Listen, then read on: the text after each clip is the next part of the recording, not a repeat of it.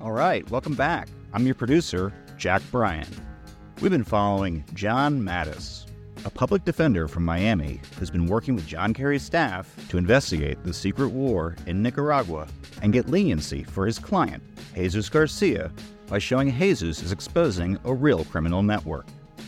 Last week, we met Alabama mercenary Jack Terrell, aka Colonel Flaco, who ran the Contra operation invading Nicaragua from Honduras. After becoming disillusioned with his mission and switching factions, he was forced out by Oliver North, the man who seems to be coordinating the war for the White House. Now, as Mattes gets closer to the link between the Contra forces and the U.S. government, he's about to find himself in some danger of his own. So, without any further delay, let me hand it off to my fellow producer and our narrator, Jon Cryer. Thanks, Jack, and welcome back to Lawyers, Guns, and Money. So, it's the spring of 1986, and with all the new evidence and witnesses Mattes has collected, the Kerry investigation is heating up. This is Jonathan Winer, the counsel to Senator Kerry, whom we've been hearing from. This was a big international scandal involving multiple governments with allegations that led to the White House. And I was a 30 year old lawyer who'd been in, in Washington, D.C. for about a year. I think we're a little bit over our heads. And so the Kerry investigation brings on someone with a little more experience, a Washington lawyer with a history of investigating corruption. And you might have noticed that, like, every single person in this thing, myself included, is either named Jack or John. And I'm sorry to say, that's not going to get any better.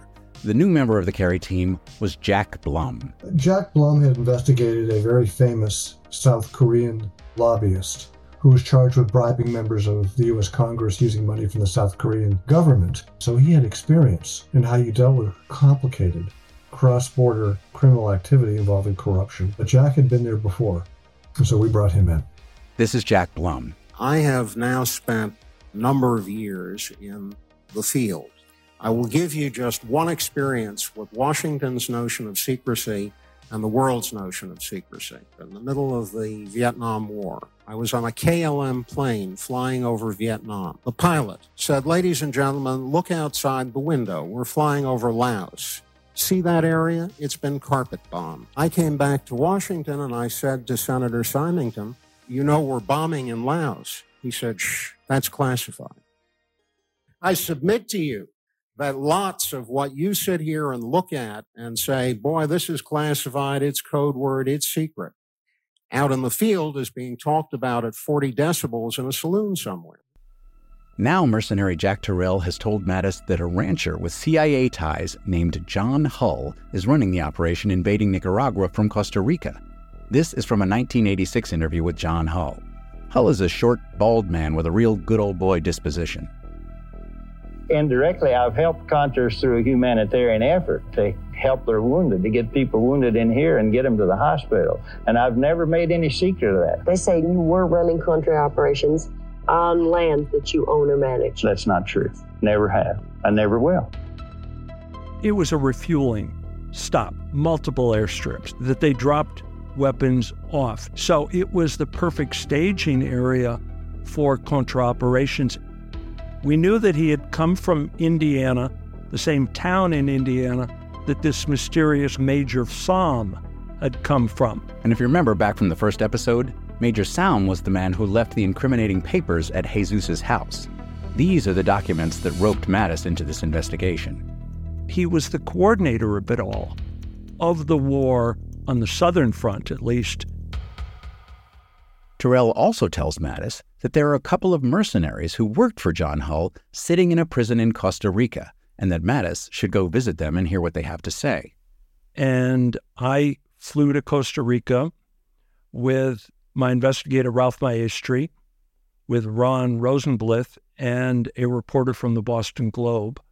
Through the ability of my investigator to convince the prison hierarchy that we were there for some legitimate reason we were brought in to the prisoner's cell and they were having lunch, sitting on a dirty floor eating burritos with flies. Their priorities were to survive. And we were just sort of add ons to their day. So both of them had been engaged in military operations in Nicaragua based on John Hull's ranch. This is from a 1986 interview with Peter Glibbery, one of the two mercenaries Mattes is meeting with. We met John Hull on uh, Saturday 9th March the, in the uh, restaurant of the Howard Johnson Hotel opposite Miami Airport. Essentially, he wanted to know our military skills, um, how long we were prepared to commit to the war for. And we flew out uh, of Miami Sunday 10th. And at some point after one of their raids into Nicaragua, things had gone wrong, and the civil guard of Costa Rica had actually arrested them. I think the charge was terrorism, i.e., being a mercenary in a neutral country, invading the country next door. And again, they told the same story that Jesus Garcia told us, the same story that shooter Joe Adams told us, and the same story that Colonel Flaco told us, all about this war being run out of Costa Rica on the northern ranch of John Hull. This is from an interview with the other mercenary, Stephen Carr. How many people would come up to you and say, I'm the CIA guy in Costa Rica? John was the man in Costa Rica. He was the organizer. Anybody ever check the plane? What do you mean, check the plane? They unloaded it. Weapons and all. I was very surprised. I thought we were going to land on a dirt strip and be sneaky about it. Not these guys. But what hadn't been really tied up was yes, John Hull ran this war from his own ranch in northern Costa Rica, but who was helping John Hull? And that is when the mercenary said, well, he's plugged in to Washington and he is re- getting direct funding of $10,000 a month from this preppy guy, blonde haired guy, tall guy that flies in from Washington every month to manage the war and to fund it. Telling us about this uh, friend of his on the National Security Council. He said, uh, My friend sends me $10,000 a month uh, for the support of the FDN in Costa Rica. And that is when Ron Rosenblith whispered to me, he's talking about a preppy guy. I know who he's talking about. And he said, Well, it was his first name Rob? And Peter Glibbery said, Yes, yes, that's who it was. Rob was, according to John Kerry's staff, they already knew him to be the main liaison to the Contras, into the White House. And so that was the first 100% bingo. Rob was the one coming from Washington running John Hull. Do you know anybody on the National Security Council? No, I do not. It's the same as, as you say with the CIA. I probably wouldn't know them if they walked in the door. This was John Hull's response when asked about Rob Owen.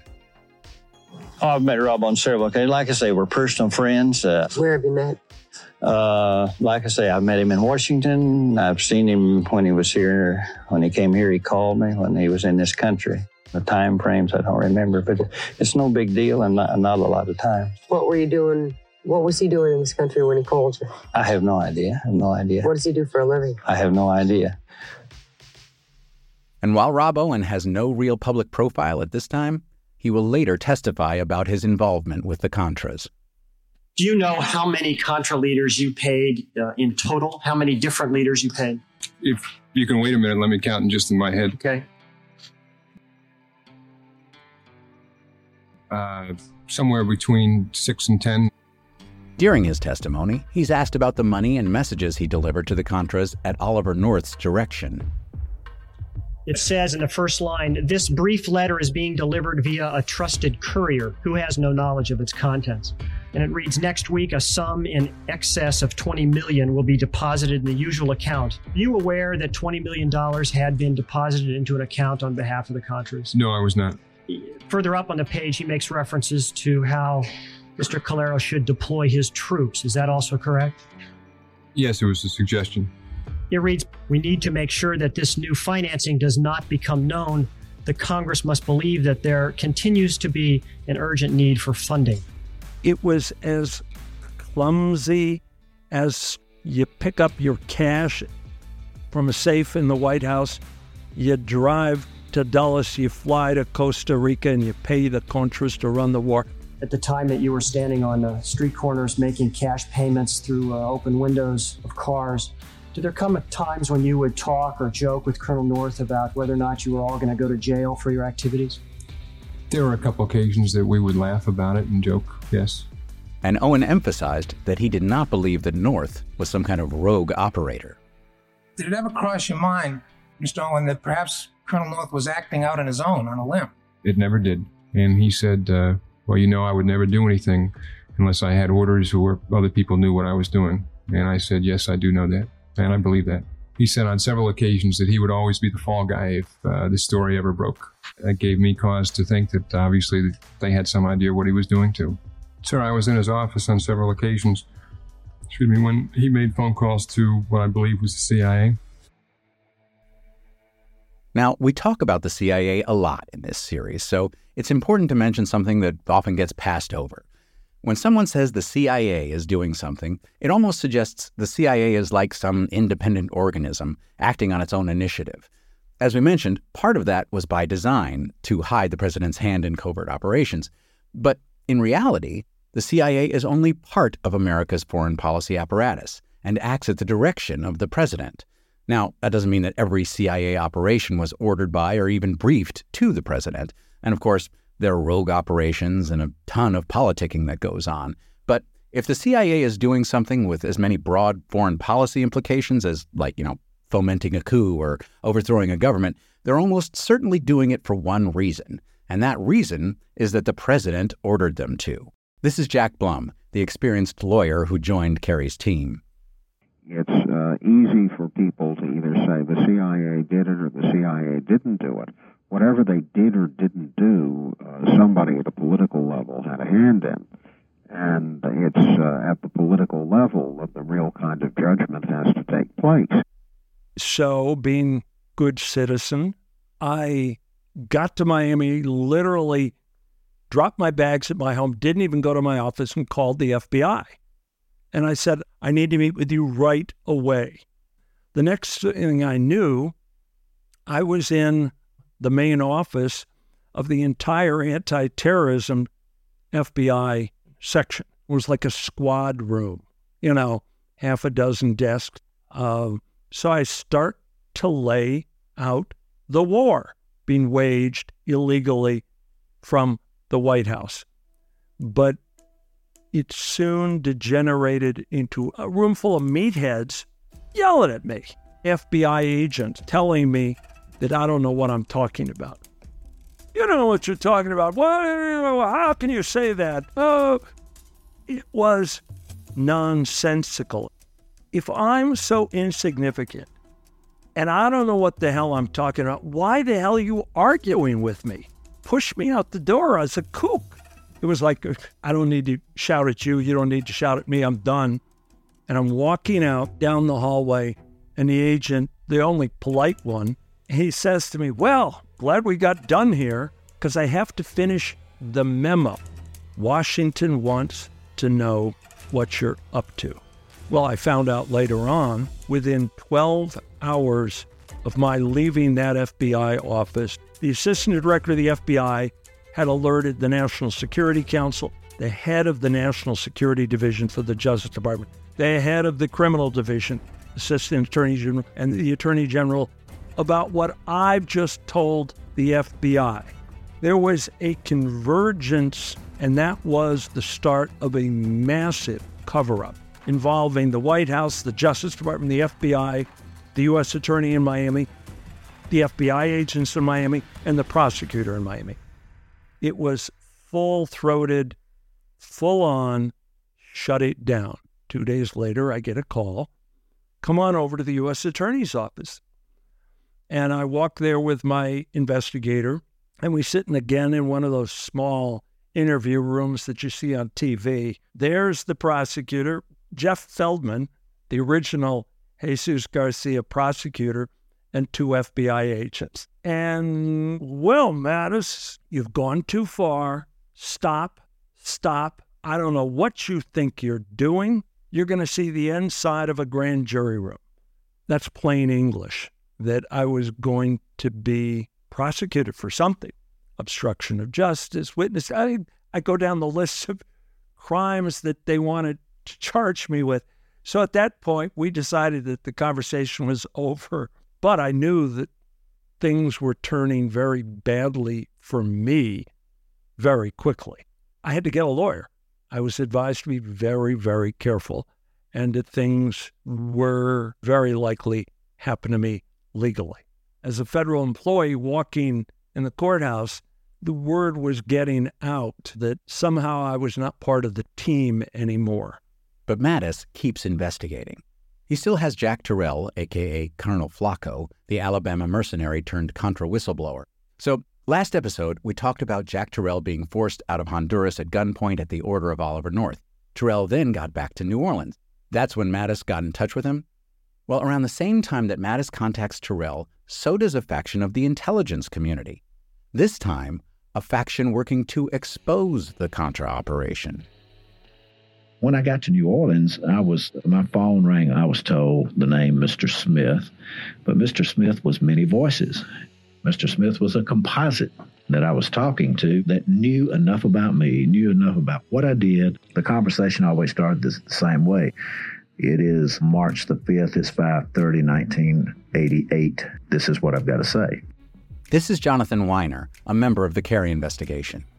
He would never tell us exactly who he was working for. I'm not sure he knew. And these members of the intelligence community have a proposal for Terrell. They wanted me to be their conduit for leaks of information from various intelligence agencies to the press because these people also saw the scale that we know as checks and balances had gone totally out of control. They had far more knowledge than they told me of what was really going on, even though I was getting a very good taste of the illegalities that were going on that oversight committees and Congress was saying, no, this is not happening. This faction within the intelligence community, leaking information through Terrell, then gives him a plan to get attention on his story.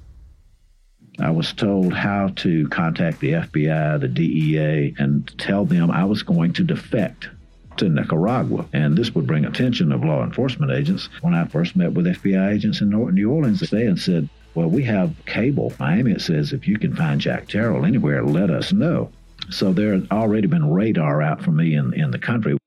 The next thing I know, I'm being visited by the staff of Senator John Kerry, the newspaper people, law enforcement agents. Little did we know when Colonel Flaco came to Miami in the summer of 86, there was a 24 hour surveillance team on him as he's coming to talk to me. And ultimately, they went into his hotel room and went through his trash to find out what he was saying to me. So there had been a concerted effort to shut it all down. Boom, I'm in Washington, just as foretold by the group I was dealing with, which called themselves Internal Command and Control, or INCOMCON. Was put on as a consultant with a public policy group in Washington called the International Center for Development Policy. So, this is a left wing think tank that focuses on foreign policy. Being associated with an institution like this gives Terrell some legal cover and a secure place to run his leak campaign. And at this location, I served as a switchboard between INCOMCON and the press. But I was given enough classified information, or most certainly confidential information, that gave me a background and an education and a blueprint to exactly how they were running the war. He sort of a little casual talk, but not much, in that I was picking up the agenda that, that people within the agency that was primarily behind this, the CIA, were quite unhappy with the fact that William Casey had come to the CIA and had virtually destroyed the command structure there. And William Casey is Ronald Reagan's hand picked director of Central Intelligence. Uh, he would just as soon come down from the seventh floor of the CIA to some poor analyst and say, "Do this," and if you don't, you'll wind up, you know, uh, being an analyst in Chad. So that there was a lot extraordinary behavior by Casey and some of the people he was bringing into this agency. So they saw this as a way to get back the stability in their institution. And Casey was an odd pick for CIA director, as he had been Reagan's campaign manager, and Casey's only engagement with the intelligence community had been back in World War II, when the CIA was called OSS. Fellow survivors, OSS started with vision that intelligence, subversion, psychological warfare could be our spearhead in the invasion of Europe. Okay, and the difference between OSS and CIA is important. See, OSS was specifically a wartime operation, and World War II was sort of a no holds barred war. In addition to intelligence work, they supported armed resistance movements and sabotaged critical resources. And remember retired General John Singlaub from last episode? He was the guy who was publicly raising funds for the Contras and secretly backchanneling with Oliver North. Well, back in World War II, when Singlaub worked for OSS, Bill Casey was his case officer. As CIA director, Casey is determined to bring the agency back to its days of swashbuckling World War II successes. And in Reagan, he had a president ready to support him. They were ideological soulmates, true Cold Warriors on the offensive. But many in the agency were wary. This is Tom Polgar, who retired from the CIA not long after Casey's arrival. I became a little bit disenchanted because it seemed to me that Casey was living in the past and that he was trying to recreate the operational tactics which OSS had been using. Now, as we've shown, the CIA hadn't had a lot of trouble pulling off some pretty extreme covert operations. But America's involvement in Central America started long before the Cold War in a series of conflicts known as the Banana Wars. Between 1898 and 1934, the United States invaded countries throughout Central America and the Caribbean largely to protect the investments of America's fruit companies. It might sound like I'm saying this to make a political point, but this wasn't exactly a secret at the time. The CIA was formed in 1947, just a decade after the Banana Wars, and the first CIA intervention in Central America was in 1954 with a coup in Guatemala, which ousted the democratically elected and moderate President Jacob Arbenz and installed a right wing dictatorship, prompting a civil war that lasts decades and leads to 200,000 deaths. This is CIA operative Phil Roettinger. I was called over to the Latin American branch. One of my friends was over there and he said, Say, we've got a job for you. And I said, What are you talking about? So we want you to take over the government of Guatemala. And while this operation was done in the context of the Cold War, it was clear some things hadn't changed a whole lot since the Banana Wars. Nobody in the government ever thought that Guatemala was any threat to the United States. What they were the threat to was the United Fruit Company. That's the only reason. This CIA coup was witnessed by a young doctor who was in Guatemala at the time. Upon seeing the ease with which the CIA toppled a government, he was inspired to conduct a similar operation of his own.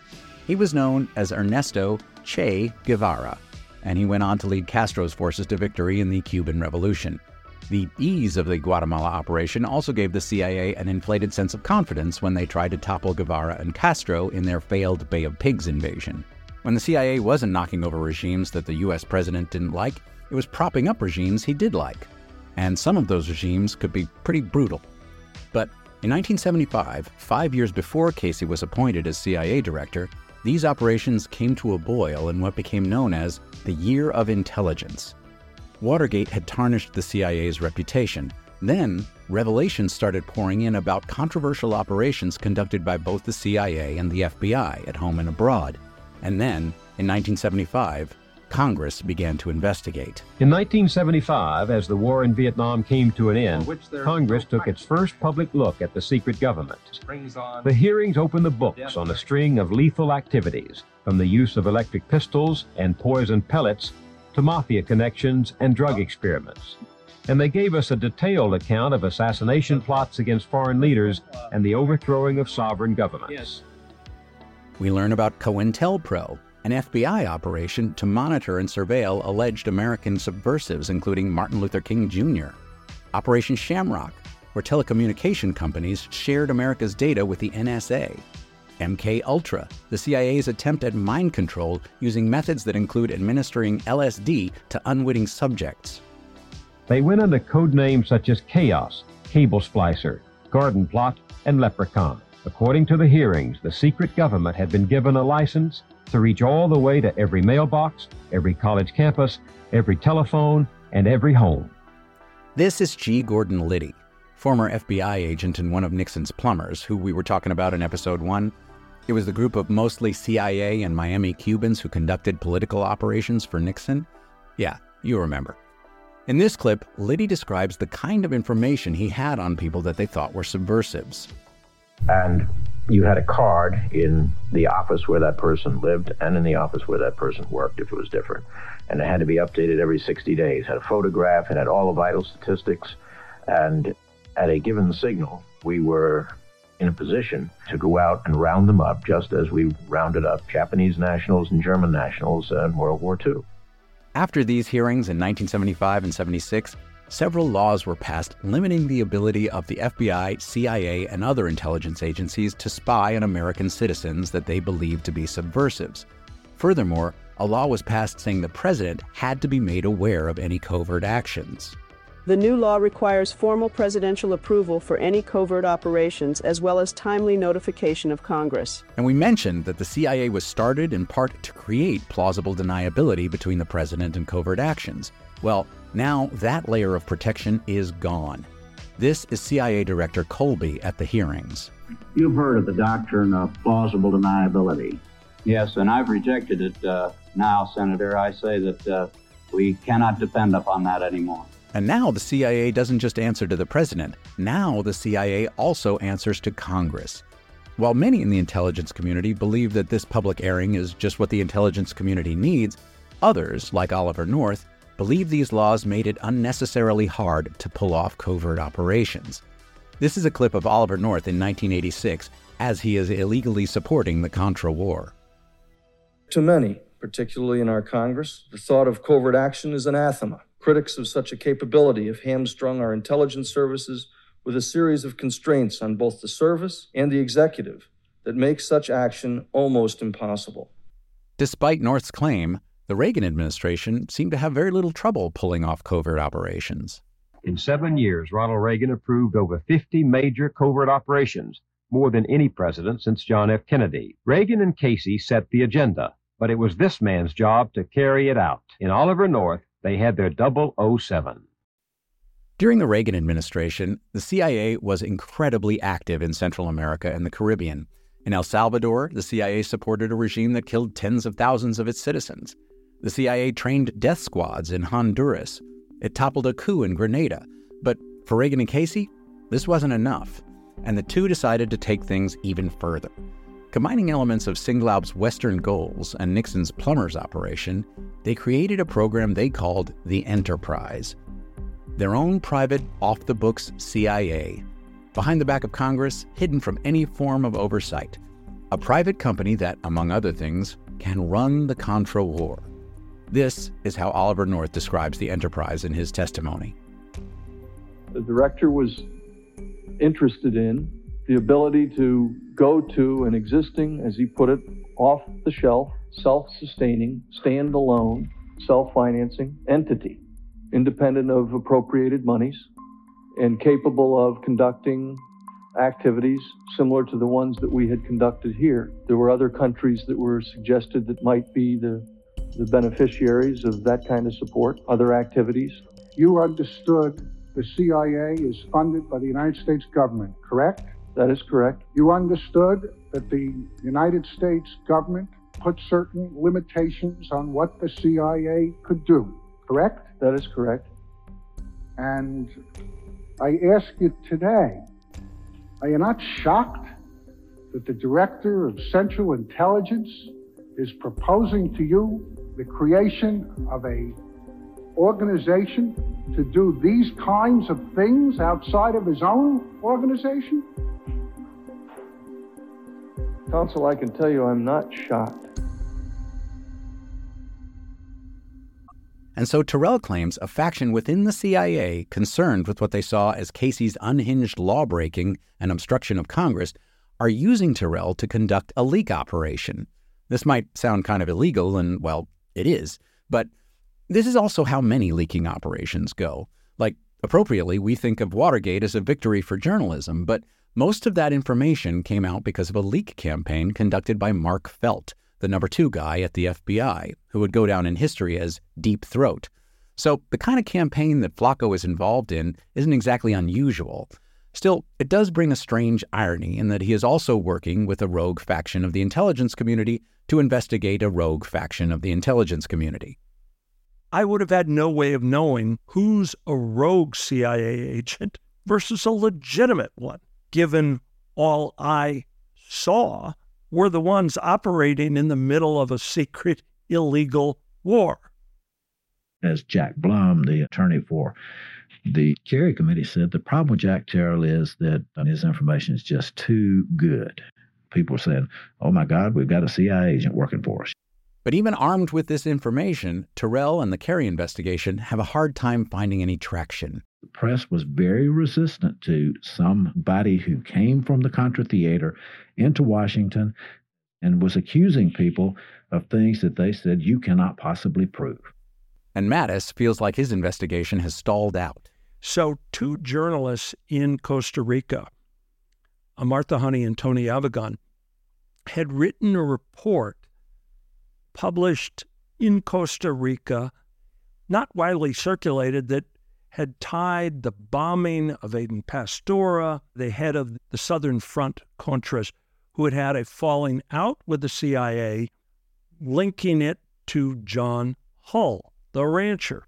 So it's probably a good time to mention that there are factions in the Contras. It's not just one army. And while these factions are all opposed to the Sandinista government in Nicaragua, that's about all they have in common. For example, Adolfo Calero, the main Contra leader we've talked about who was the head of the FDN, before the war, he was a right wing businessman aligned with the American government. Then there's Eden Pastor, who ran a competing faction of the Contras. He had been a left wing guerrilla fighter who had a falling out with the Sandinistas after the revolution and now has switched sides. So, among the different Contra groups, there are massive personal and ideological power struggles and infighting. But now, the CIA connected rancher John Hull has sued two journalists for implying he was involved in an assassination attempt on Eden Pastor, the Contra leader who was feuding with Calero. So he had gotten outraged and sued them. Well, a lawsuit for defamation in Costa Rica has criminal implications. And their trial was scheduled for late spring of 1986. So they asked me if I would be a witness in their trial, in their defense. So I agreed to be a witness, and so I dutifully took off time from work, two days, and flew to Costa Rica to be a witness. I met with them and they said, Well, we're going to have the trial the next day. That one of their witnesses, Steve Carr, one of the mercenaries, had disappeared. I was like, Oh, that doesn't bode well go to court. And armored cars in front of the courthouse, never a good sign. So I go in and I realize that the courthouse is packed mostly with journalists, drab, low courthouse. And I'm ushered into the witness room, and I'm sitting in a tiny little room the size of a large jail cell. I was sitting like three feet from John Hull, and his attorneys, and my knees were almost hitting their table. He actually had CIA security detail for years. It's like, God, that's a nice perk. There's Eden Pastora and two mercenaries who were supporters of John Hull. So they were all wedged in. And there's Colonel Flaco. And I testified about everything I knew. And we adjourn for lunch. So we're in this middle of this crowded hallway, and out of the blue, John Hull and his team elbows his way up to me and says, Well, Mattes, you really said a lot, and I'm not going to forget it. And you're not going to forget it. And he just turned his back to me and walked away. We go back into court to watch the next witness testify, and I'm sitting in the back of this courtroom, wedged in, and I see people at the front passing a note all the way back through the audience, and I open this little scrap of paper. John, you're in danger. Hull had the embassy get your passport number. You're not leaving the country. I had seen it passed from Leslie Cockburn, who was a producer for CBS News, who years later told me why she was able to write the note is because John Hull was so friggin' arrogant and powerful that right in front of a producer for CBS News could say to his security detail, call the embassy, get his passport number. He is never leaving Costa Rica. He's mine. So I'm sitting there and I'm absorbing what I'm reading. There was like the implications were from bad to really bad. All of the bad scenarios it killed, kidnapped, captured, disappeared, all all of it. But I'm sitting in a courtroom and the first thing is I got to figure out how to discreetly sort of excuse myself without anyone noticing. Immediately, I'm leaving the courtroom. Two of the security detail and this, who was the interpreter for John Hull, again, someone from Washington. Now, why does he need an interpreter? He's fluent in Spanish, but he comes up to me and he says, John, that was so interesting. I go, you know, what's the game plan? And he goes, Well, I'd like to meet with you. Could I meet with you after the trial today to come over to your hotel? And the brain goes, Go to my hotel and whack me in my room. So I say, Sure. Why don't you come over for a beer at five o'clock? I'm at the Holiday Inn Imperial. I was not staying there, but he goes, Good, I'll meet you there. That minute, I left, caught a cab to my real hotel, picked up my bag, went to another hotel, checked in for a room. I just wanted to give them two to three places to check until they found me. I was just buying time. That was the best I could do. There's no counter kidnapping playbook you get in law school. This is David Tucker, Mattes's friend and fellow public defender. He called me from Costa Rica, and uh, I said, just get the hell off. Just come home. You leave. I mean, it, was like, it wasn't like a, oh, let's debate. What does this? We should do this. We should do that. It was like, get the hell out of there. Are you crazy? They're going to kill you. This is the CIA. So I went to the airport and I sat there and had a nervous breakdown. You know, first they open the office. I walk up and give me a ticket to Miami. Bought a second ticket to Miami and got on the first flight out of San Jose, Costa Rica. And as soon as I hit the ground in Miami, I was like, oh my God. I think I was just in a kidnapping. I, and thinking about it in retrospect was terrifying. I mean, customers said, What were you doing in Costa Rica? And I said, Escaping. I told the senator's staff, and they're like, Oh, okay, John, that's not good. That's not good. Up. Now, the good news was the journalist won hands down. And I think that further enraged John Hull. Take my bags, go to work. And, you know, I'd only been out for a day. And I walk in, I get in and go, Mattes, come to the office. The boss wants to see me. He goes, I just got a call from Leon Kellner, the U.S. attorney. You were in Costa Rica. I don't know what you were doing, but he's really upset with you. I'm like, boss, I just escaped a friggin' kidnapping by the CIA in Costa Rica, led by John Hull and his friends. And I don't care what they told you, but they can go blank themselves.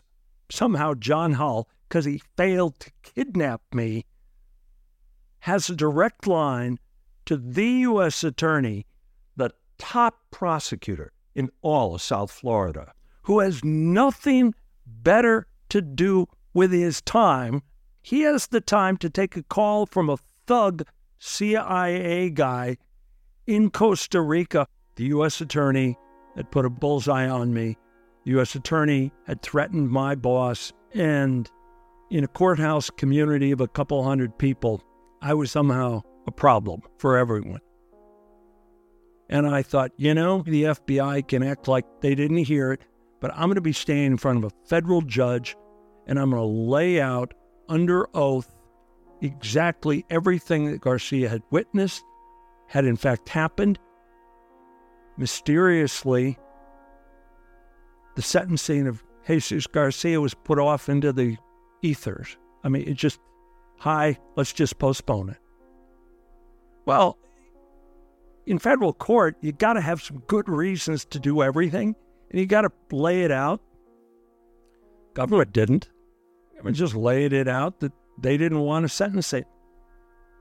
The Main Justice Department did not want to hear from me or Jesus Garcia.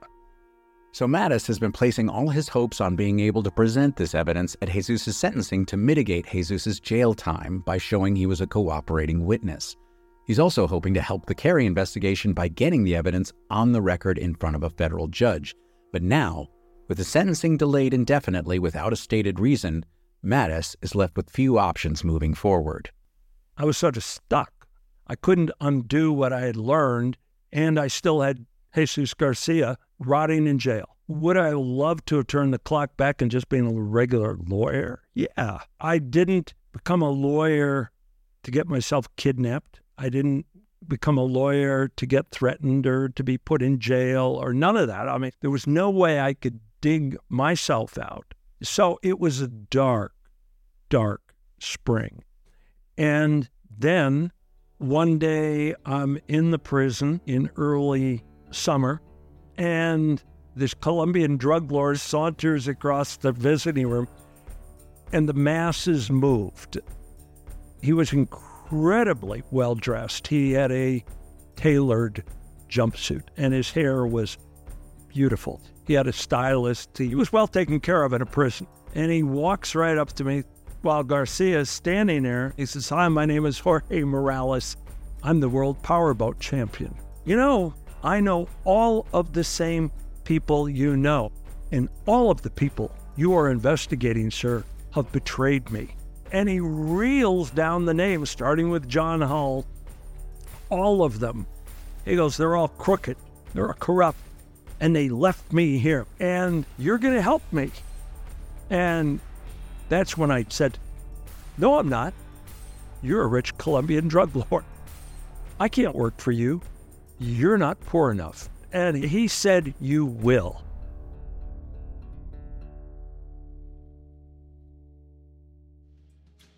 This has been Jack Bryan. And I'm John Cryer, and this has been Lawyers, Guns, and Money. Please join us next week as we start getting into how to finance a war once your funding's been cut. I always took George for his word. I mean, many times I was amazed at some of the things that he said would uh, take place that actually took place. How do you know the CIA was aware of these drug planes entering the States? They actually saw the transaction. They saw the drug transaction? Yes. Well, we will see you next week, or listen to next week's episode ad free now at lawyersgunsandmoney.supercast.com. And you'll hear more about Mattes's relationship with the mercenaries and about the surreal meeting place of the Contra forces in Miami. That is lawyersgunsandmoney.supercast.com. Subscribe now. Lawyers, Guns, and Money is a discount sushi and bunker crew media production in association with MSW Media. It was produced by John Cryer and Jack Bryan. It was written and edited by Jack Bryan. Special thanks to Dennis Bernstein for allowing us to use his interview with Jack Terrell. Special thanks also to Ian Masters for allowing us to use his interview with Jack Blum. Copyright 2023. Thank you for joining us, and we'll see you again on the next episode of Lawyers, Guns, and Money. Enjoy.